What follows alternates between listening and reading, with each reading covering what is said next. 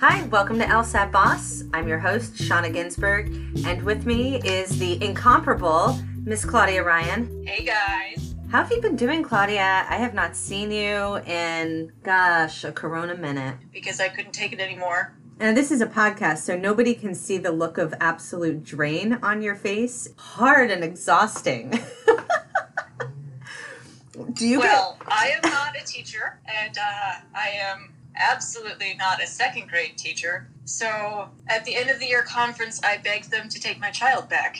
It was tough. Uh, I certainly hope I don't have to homeschool him and go to law school online next year. And is that official? Is your school already saying everybody will start the fall semester with remote classes? They have not said anything yet. They're the end of June, early July is when they're planning on making a decision. So we'll see. Yeah, we will. I mean, in the test prep world, every single day is a is a journey. I was preparing students for the ACT, and three days before they were scheduled to take it this Saturday, they just get an email that the class the the test is just canceled. Just canceled. Can you imagine prepping for the LSAT to be told, oh wait, nope, let's remember everybody in May who got told right before their test that it got canceled. It's really hard to prepare for something and then it doesn't happen. But all this work into it, all this hard work, it's just incredibly hard on the psyche, you know, preparing for a big game and then it gets rained out. You turn around, you blink, there's another LSAT right around the corner. So if something should happen and you can't test when you need to, or maybe you're preparing your accommodations paperwork, but you can't get in touch with a doctor because they don't meet with people with telehealth appointments right now, and you're really jammed up, well, hopefully there's another test right around the corner. And you know, we don't usually at the beginning of a lesson, before I even say what we're working on, which by the way is role questions today, we don't usually start with a mythbuster this early, but by golly, Claudia, you know, it's been a minute. We've been away on hiatus for so long, prepping all these other platforms and recordings and webinars. Well, how don't we just bust a myth right out the gate, Let's huh? do it. Okay, myth. The LSAT's the only test that you can take to submit to your law schools so that they have a standardized test score that they can consider and evaluate with your application package. Long sentence, but that's the myth. Is the LSAT the only test you can take to submit with your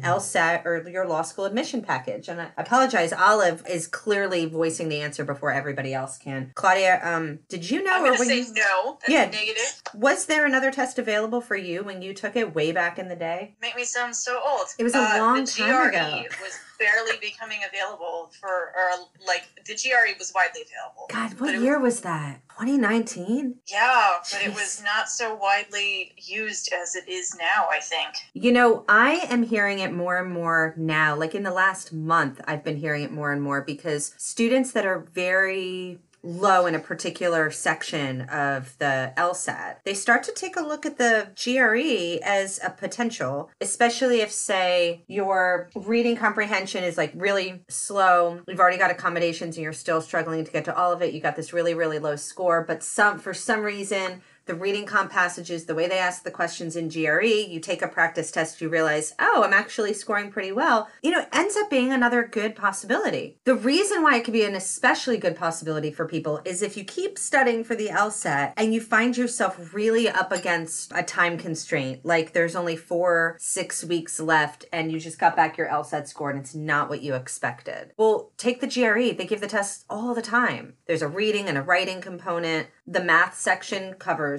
arithmetic, algebra, data and statistics, and geometry. It's a really different test. If you were really good at math, it might be a good test for you. So, yeah, there's another test out there. It's called the GRE. I'm working with a couple people right now who understand hey, if I don't get the score I'm looking for in June, I got to try the GRE. It's my last chance before I submit my application for fall 2020 because some people are still applying for fall 2020 believe it or not 2019 seems so long ago and yet this is the same cohort Yeah, it's uh, it's pretty crazy. 2019 seems like a long time ago, and Yeah. I'm really happy to not be doing any of that and be in law school. again this is a podcast so what you all can't see on claudia's face is sheer relief joy Yes, yes.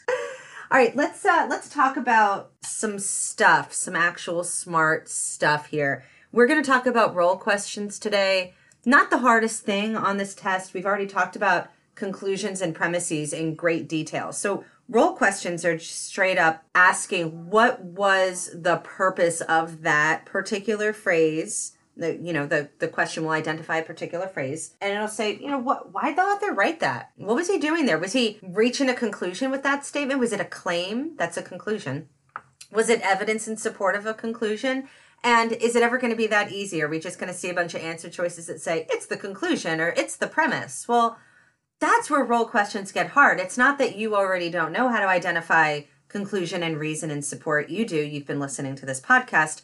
You've been listening to Claudia. Claudia, as you know, loved studying for the LSAT. It was my favorite part of my day. I say that with absolutely no sincerity.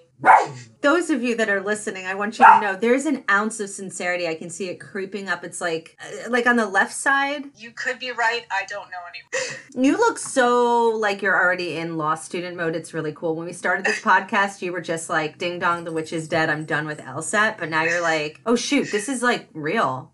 This is so over. I'm so ready for next step." I know.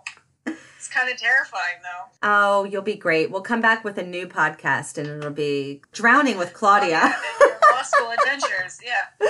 drowning with Claudia, and a picture of you underwater. Adventure, like yesterday's and the days before that, Claudia cries in the law library. All right, so let's talk about how we're going to analyze these role questions. The easiest thing to do is to analyze them by the type of inductive argument that they are. So, causal, abductive, data sampling, analogy. Those are the words we usually use to describe them. So, when you read an argument, you want to, and it's a role question, you want to be reading it for the purpose of one, identifying the conclusion, but two, identifying what argument type it is. If two things are being compared, you don't want to be looking at it as if it's a cause effect argument. You know why? You're going to end up thinking that one thing led to another, one thing resulted in another. And if I'm saying my mom should bake me brownies on Friday for having a good day at work because Claudia's mom baked her brownies and Claudia and I are both doing the same podcast. Okay, so not the best argument in the world, um, I don't think we're either one of us are going to get brownies out of this, but I will tell you that I did bake some really amazing butter cookies and I put a chocolate filling, and they, they're kind of like Chessmen meets Milano, if you will. Chocolate filling, and you Yeah. haven't mailed me any or anything? Yeah, no, I definitely I didn't mail you any at all. In fact, our friend Ali is about to knock at the door and join us, and I baked them for him. Please stand by.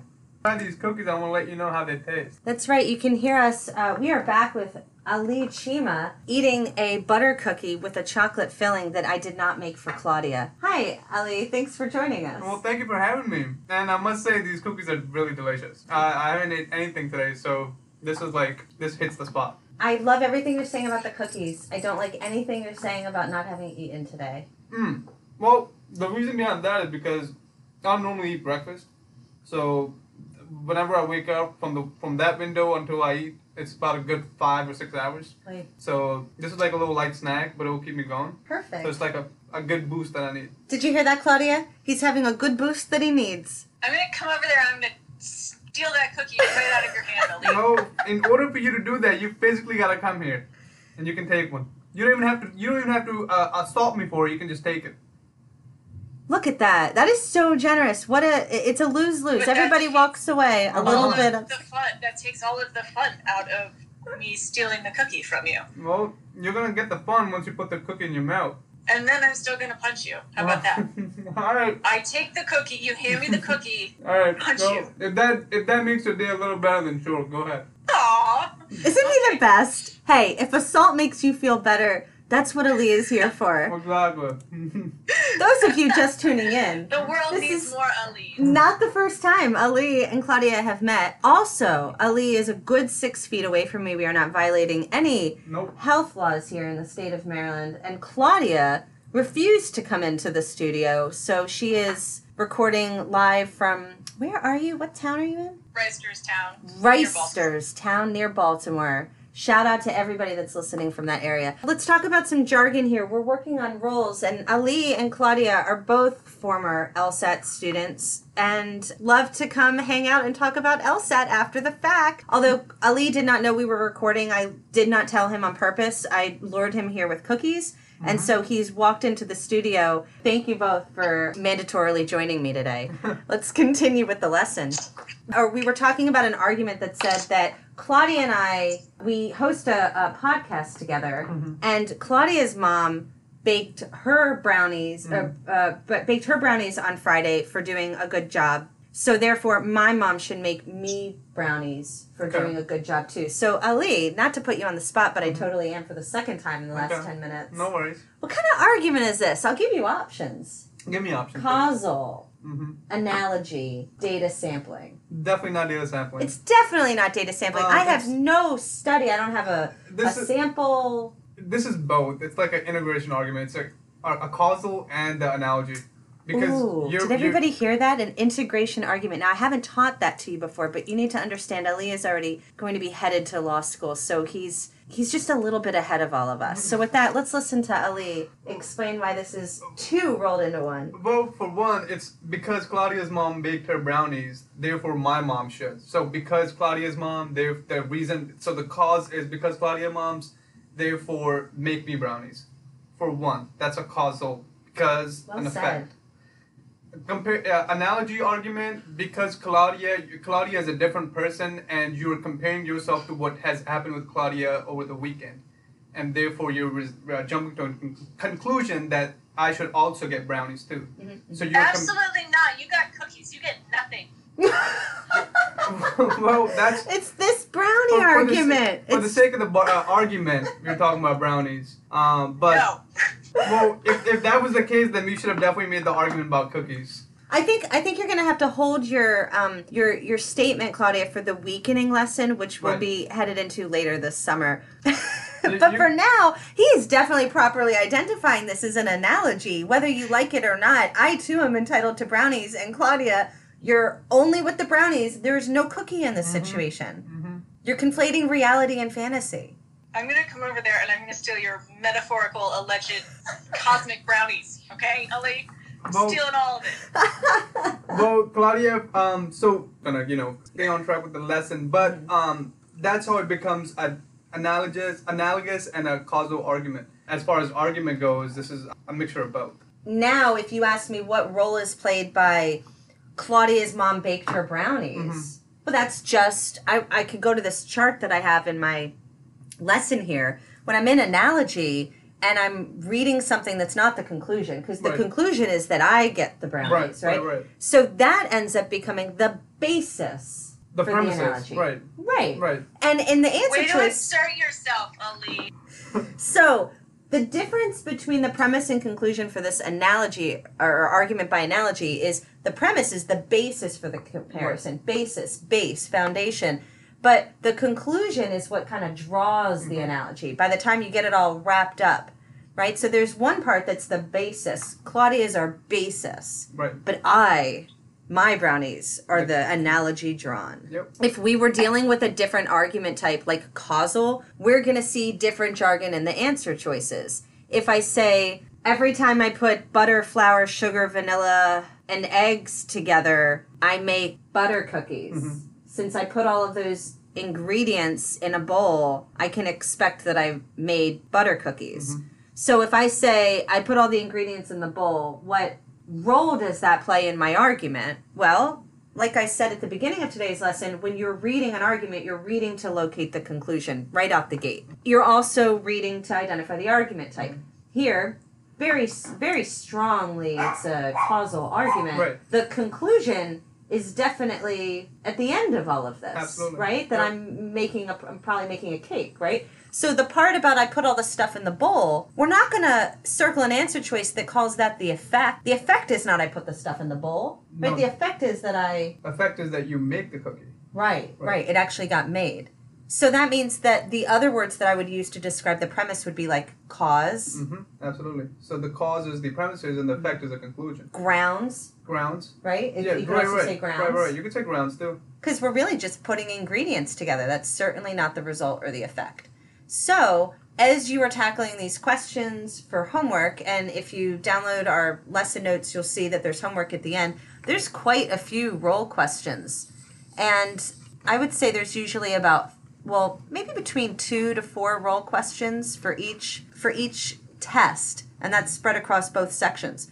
So beyond dealing with that particular jargon, the only things that make role role difficult is that when you're looking at the questions them excuse me, when you're looking at the answer choices themselves, they often contain words that you've seen so many times, but you forgot what their definitions are. For example, let's say I contacted a paleontologist who said that it, there was significant evidence that a T Rex population had lived in Colorado thousands and thousands of years ago. Therefore, it's likely that uh, because this guy is, is the best in his field, that there probably were T Rex there. And if I asked you what role was played by the statement that I spoke with a paleontologist and he said that, that's an appeal to authority. Mm-hmm if I had spoken to Ali and Ali had said all of that, and then I reached the conclusion about T Rex were probably in Colorado, that's not you an. Bake him cookies. Ali is not an appeal to authority because that's an appeal to a friend. So, an authority, I put the definition in the lesson here it's a person with extensive or specialized knowledge about a subject, an expert. Not to say Ali isn't an expert in certain things, but he's not an expert in this area. And so, therefore, we would eliminate an answer choice that used a word like that. There's plenty of other words that we take for granted, like theory, hypothesis, evidence, observation. But what I've done is I took this glossary of terms, most of the words in here, and I went ahead and I put them in this chart so that you could just see here are all the words that look like premise jargon for causal. Here are all the words that look like premise jargon for data, and so on and so forth. So I recommend that you tackle the homework before we go, though, we should probably do another myth buster, don't you think? Yes. Bust a myth, Shana. Well, let's do hmm. it. Myth executive functioning in and of itself is a disability. Nope, that's wrong. I can tell you that for a fact. Please explain to all of us because a lot of people that listen to us might actually struggle with something called executive functioning disorder or challenges with executive functioning and think that that could be a basis to get extra time on a test. But that in and of itself isn't enough. Why is that? The great Claudia? Because the appeal to authority right now. executive functioning issues are a symptom of ADHD or ADD. It's not in and of itself a distinct diagnosis. So, what would you do if you were struggling with executive functioning? Which, for those of you that don't know what that is, what, what would you say are like two or three telltale signs that you might be struggling with executive functioning? Well, a lot of it is forgetting to do stuff. Like you have every intention of cleaning your room and then you forget to do it. And then you can just sort of forget about it, even though you walk through your own bedroom every day of your life. Or you can sit down to write a paper and spend 45 minutes writing and rewriting a sentence. You can have all of your homework next to you and then still forget to do certain pages or certain things. It's disorganization. It's not the part of your brain that plans how to do things. It's just sort of on vacation. Maybe mm. it's playing golf with the president. You don't really, it's not really doing its job. And uh, so you need both a formal diagnosis and both specific strategies, maybe medication that help you focus your brain and learn good habits. Those are really good examples of when our executive, and think about the executive like the executive branch. I think it's great that you mentioned Donald Trump, frankly, because you're literally saying my executive is on recess with the executive. I mean, that's what it is. It's the yep. chief, it's the one in control, it's your great decision maker. And some people their decision maker only goes one or two steps in on a three or four step question. And they don't or it skips mm-hmm. from the first to the last step or starts at the first or fourth step and goes to the second or it jumps around. Yeah sometimes all sorts of weird stuff. Yeah and sometimes we know that we're hopscotching over two and three to get to four but sometimes we're not aware that we do it until afterwards and then we call ourselves all sorts of names which don't help matters. When in reality what might be happening is um, a diagnosis might be in order some additional learning and reading tools might be helpful.